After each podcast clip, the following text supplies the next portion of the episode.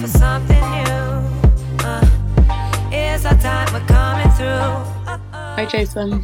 Hello, Henrietta. Welcome to the Conversations with Jason Campbell and Henrietta Gallina. And uh, we're going to change the temperature a bit for this episode.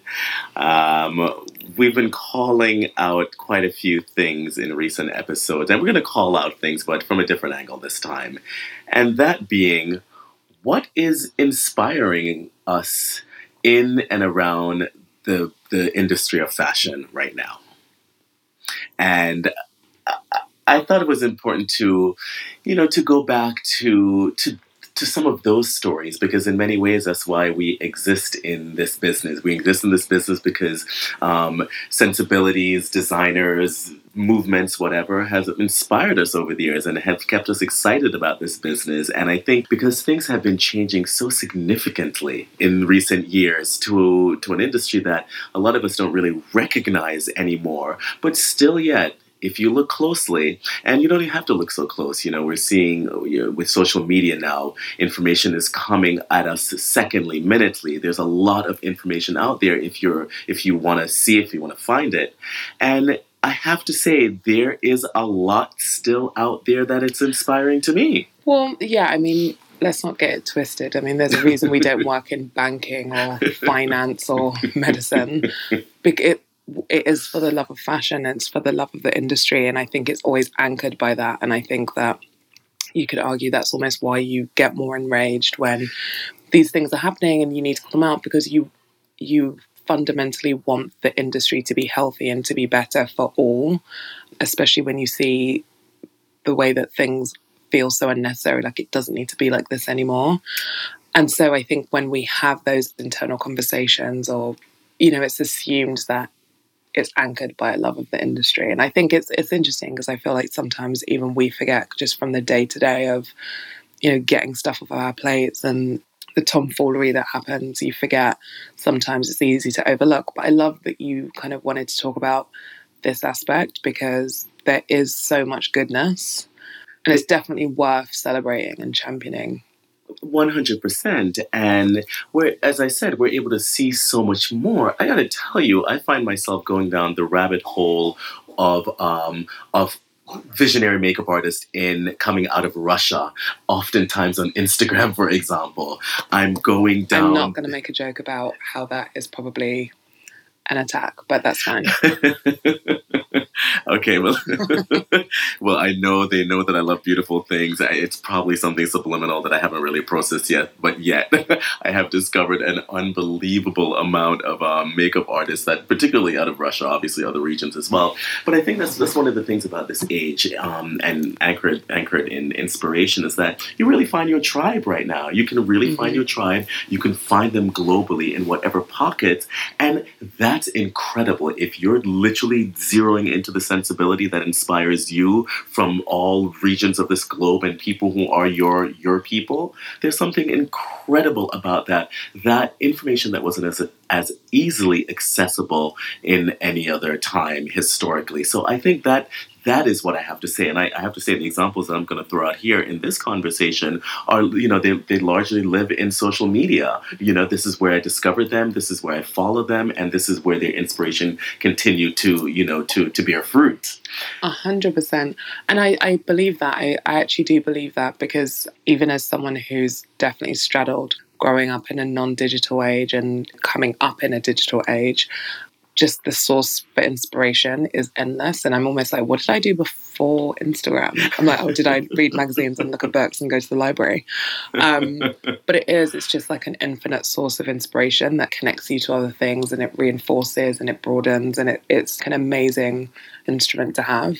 And I, I have always lived my life. I think I have mentioned that uh, several times in these podcasts. Is that I've lived my life alternatively. So I'm always, I'm always seeking out the alternative. I'm always seeking out uh, the new. And I have to say, there this this new generation is prescribing things to me that was never part of my history and was never even a part of my thinking. And that's those are the inspiring things to me right now. One particular category, and we could just you know we could sort of start delving into the, some of the categories or, or, or people, whatever that inspires us. But one of them is this recycled, upcycled world that you find on Instagram. Obviously, you know this is a these are buzzwords, and some people are doing it better than others. But I have really zeroed in on two particular feeds. Um, that is Adama Even, and then Morphine Online. I happen to know the Morphine Online guys out of Milan, but the things that they're doing with you know in terms of that sustainability conversation, they're using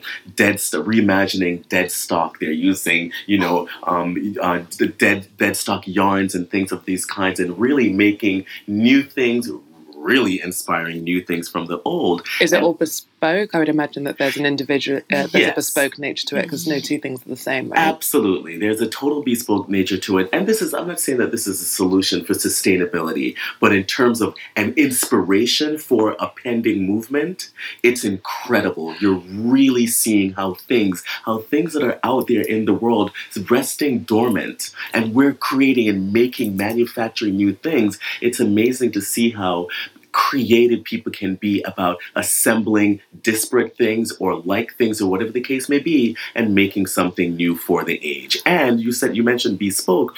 When they're when they're creating something bespoke like that it doesn't make you want tons of stuff. It makes you really appreciate the uniqueness and the individuality of these bespoke pieces. And it's almost a prescription for buying less and appreciating things more Right. So I think with that, I wouldn't then discount it as not being necessarily a solution because I think that just that in and of itself to the you know the sustainability element, the overconsumption element, I think what it does is it solves a couple of problems. There's one, obviously, keeping clothes out of the landfill and not creating new product you're using what already exists and i think if more brands actually did that that would be massive. Actually that would put a massive dent in the in the problem. Absolutely. But I think just to the bespoke nature of you can create, let's say, a line of reworked t shirts, but no two t shirts are the same. I think that definitely, just from a brand strategy standpoint, I think that solves another problem of how do you as a brand feed into an ecosystem or a world that's become or a landscape shall i say that's becoming more interested in things that are niche right so i enough. think that And- that's actually something that is a really good strategy both from like a brand strategy how do we capture one's desire to function in this world more so as an individual but also like how are we really being sustainable. And I think if all brands had some sort of reworked, whether it's with their own dead inventory that they don't know how to shift, or whether that's with, um, you know, customers bringing stuff in and then them reworking and sending out, whatever the mechanisms of that happening is, I think if all brands took that on, I think we can actually solve a lot of what's making us the number two pollutant in the entire world. And that's interesting. You you see it from the brand's perspective. I as well see it from the consumer's perspective. How about consumers now thinking that in fact, I don't actually have to go to stores to go replenish things that I need in my wardrobe. Let me just learn sewing and let me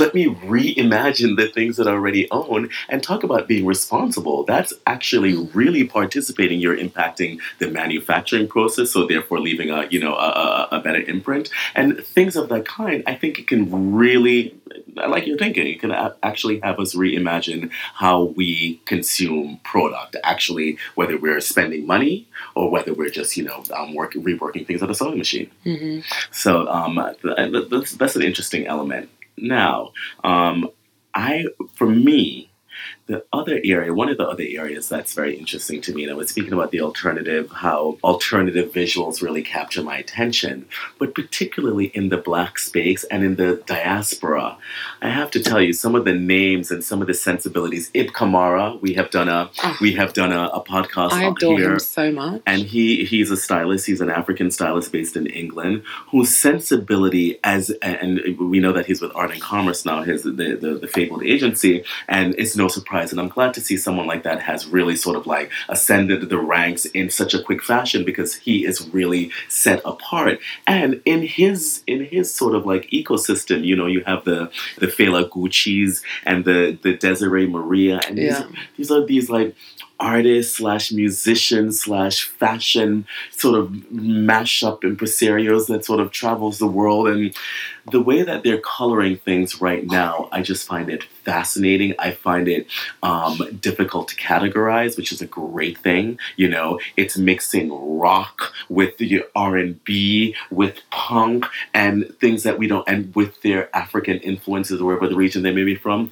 I just love this. I just love this mashup, and I think you know, for for creative kids around the world, I just think looking, particularly in the social media space, you can really see your likeness or things that can really challenge the senses in the best possible way, and those. Those are some very, really. I mean, have you been paying attention as well to the Ian Isiah? These are these are. This is like a singer that's under the like Dev Hynes umbrella, and these kind of these kind of impresarios and talents that um, I, I'm not 100% versed, but when I see these things, I'm like, wow, these are visuals that I, I'm unused to.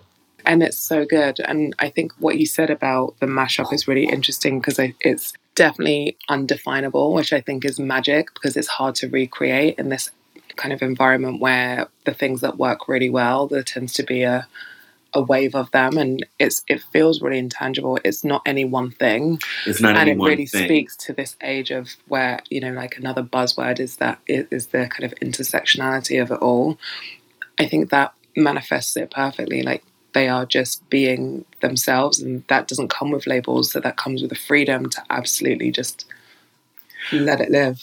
And I and I, I, have to say I, I can't liken it to another maybe maybe the punk movement maybe the punk movement. There was a real devil don't care is that, is that the or devil might care attitude I forget how the, the axiom goes but but even with punk it was very specific. It was like a very specific aesthetic that applied to many people and the way that this Yeah. is i don't feel like this because even the with the people that you've just mentioned they're all so different from each other. Exactly. Oh yeah the, I I I don't want to fail to mention that one Mowalola Oh Out my of London. so good Oh my gosh! I mean, Yeah. I, I'm still trying to understand what it is. It has such a it has such a musical element. It's so rock. It's so black. You know, it's like something out of Soweto. You know, meets Birmingham meets whatever. I don't I don't know, but that's what I like. That's the inspiring bit about it. Not knowing exactly what it is and not knowing where, where exactly it's rooted. But speaking of things that um, we're inspired by um, or excited by in fashion, you just reminded me actually, shout out to Fashion East because so Lulu Kennedy has been doing Fashion East for must be the last, Like 20 plus years. yeah, maybe like 15 or so years.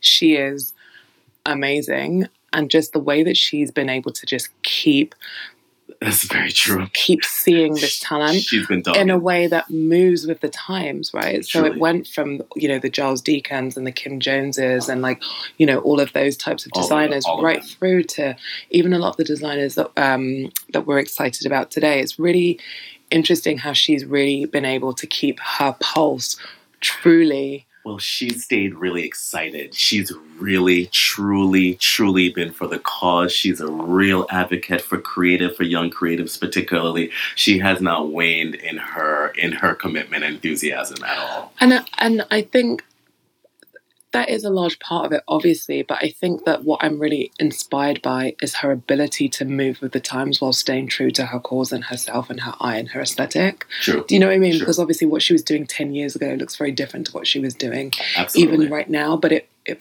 it has the same energy, that same level of excitement. But she's just able to evolve with the time in a way that is really hard for an individual or a publication or a brand to do because they're so sort of stuck in a in a time or in a capsule in a this is what we do type vibe. But no, shout out to her because what Fashion East are doing and continue to do is phenomenal. I'm obsessed with it, Fashion East. And and, uh, and an adjacent point, not to Lulu, but to the sort of to the inspiring talents that we have mentioned in over the course of this podcast, I, I have to give a nod as well to you know I just went to Brazil in the last couple weeks to do a campaign, and it was important for me to work with particular talents, new, fresh talent, and talents of color if possible. And there is a duo that I've been working down there with, uh, or that I worked down there with rather, called Mar+Vin, and they are a, a black couple uh, duo who it was such an unbelievable experience in that these guys, and they were like in their early 20s, both of them are under 25, but their their sensibility is very strong and they have been embraced by the folks of the world and the, you know, the high-end jewelers and so on and so forth. They're really on on an ascent. And it was just so great to be having any normal conversation. We're producing a job and these guys are the, the photographers and to just to have to have them be sitting in that role and to you know and to not have it seem in any way different it was just very natural but as we know historically that hasn't really been the case to have like two young black guys on a set like leading a campaign or shooting for the you know for the still the top magazine vogue whatever you may think of it it's still a top magazine in the world you know that that's quite fresh and i know That's as well power. that I've been power. having the same conversation. with your people Yeah, I've been having the same conversation. Actually, a model, Georgia Pratt, had said the same thing on set when she was like, This sounds really weird to say. This was actually last year, last summer. She was like, This sounds really weird to say in, in 2018. I've never shot with a female black photographer. And actually, so like, and we, she was talking about Ronan, uh, Ronan McKenzie, who is a, a friend and a, a great collaborator. We work a lot together. And I mean, she's young, she's 24. okay She's right. doing the absolute most. She's so incredibly talented. I mean, she couldn't take a bad picture. And it's really great to see her being taken seriously. And she's, I mean, she's doing, she shot the cover of Teen Vogue with Serena Williams. She's working with brands like Adidas and Nike. Like she's, she's a real one. And it's really great to see now that young talent is um, nurtured and is commanding the respect that they deserve, Absolutely. especially as absolutely a young creative of color who is a female. I mean, that's just something that it just wouldn't have happened like even 10 years it ago. just it just and it's wasn't so it wasn't exciting, it's so inspiring. And I think that, you know, also with youth, there is like a level of freedom, I think that's quite contagious. right So it's really Right. awesome. We just did a shoot literally just um, a couple weeks ago in Palm Springs, California. That was just the energy was amazing, and everyone. It was like a very young cast. We worked with Gabriella Karefa-Johnson, the amazing stylist and fashion director at Garage Magazine. She's young. I mean, everyone was literally under 30. The models, Anam, who is so sick. I'm like so excited, and Tess McMillan, both both under like 24. And so that energy was really exciting. But then within that, being able to just deviate from the traditional norms of fashion and actually be able to photograph whoever you want. I think obviously I'm being specific to what I do working within the size inclusive space. Um, so just being able to sh- shoot Anam and Tess at the same time. Both of them are powerhouses, both of them beautiful in completely different ways. And it just was like an amazing coming together of of like talents. It was actually one of the most electric and inspiring shoots I've ever done, which was also quite unexpected because I think that the environment which in which how that whole shoot came about was quite stressful but actually being on set and being around them for those two or three days was just incredible. It really it really reminded me of why i work so hard to do right what i do and being able to being able to actually do do it differently if just in the makeup of the team in if just being able to have a different kind of conversation whether it be shorthand or otherwise you know Yeah. that's just that's that's different and you know it and you feel it and i've appreciated um, you certainly do a lot more shoots and that's not my my main my main frame if you will but you know it was amazing to have it seen in such a A hundred forum and I think those things matter because I think people look at the output or look at the models or they look at the brand, and I think obviously images are probably one of the most powerful mediums in the world, and I think how they come about, the teams that grace their presence, I think those things are really important, and so I do feel like having young creatives, having women of color, having a diverse team, having you know models who are not just a size zero and being able to have diversity whether it's racially or body shape body size. I think all of those things impact the way in which we see the world the way in which people see themselves the way in which we talk to each other and just that overall like cultural dialogue not even within the industry but just out in the world and so the people that come together to make these images are, are important and i really stand by that i've always stood by that i used to work at brands where they were like what does it matter who the stylist is or who the makeup artist is or who the photo assistant is Do you know what I mean? And Or- you know, or- someone like Ronan's like, I would really like to work with a female photo assistant. Right. That's really important to me, and I think all of those things make a difference economically. The way the industry is made up, the way that we treat each other, the way we see things internally, and that kind of internal infrastructure, but also how the world views things. And I think all of it's so important. And I know that people think I'm a psycho for this level of detail, but I think it's really inspiring when the right people come together to create magic. Well, I think we've spoken about certainly enough that is inspiring to us. No, I, I think a lot of people will appreciate that. You know, we're not always just calling out the more serious um, features of this business, but there is certainly a lot as evidence. And this is a subject that we will absolutely return to because I think it's not to be overlooked at all. We should always take stock in in what that is that's inspiring us because there's tons. And if we're if we cease to be inspired, then we might as well cease to exist. If we, well, yeah, I mean, and that's really dramatic. If we cease to be inspired, I'm just going to Wall Street. and on that note, we will see you the next time. All right. Ciao.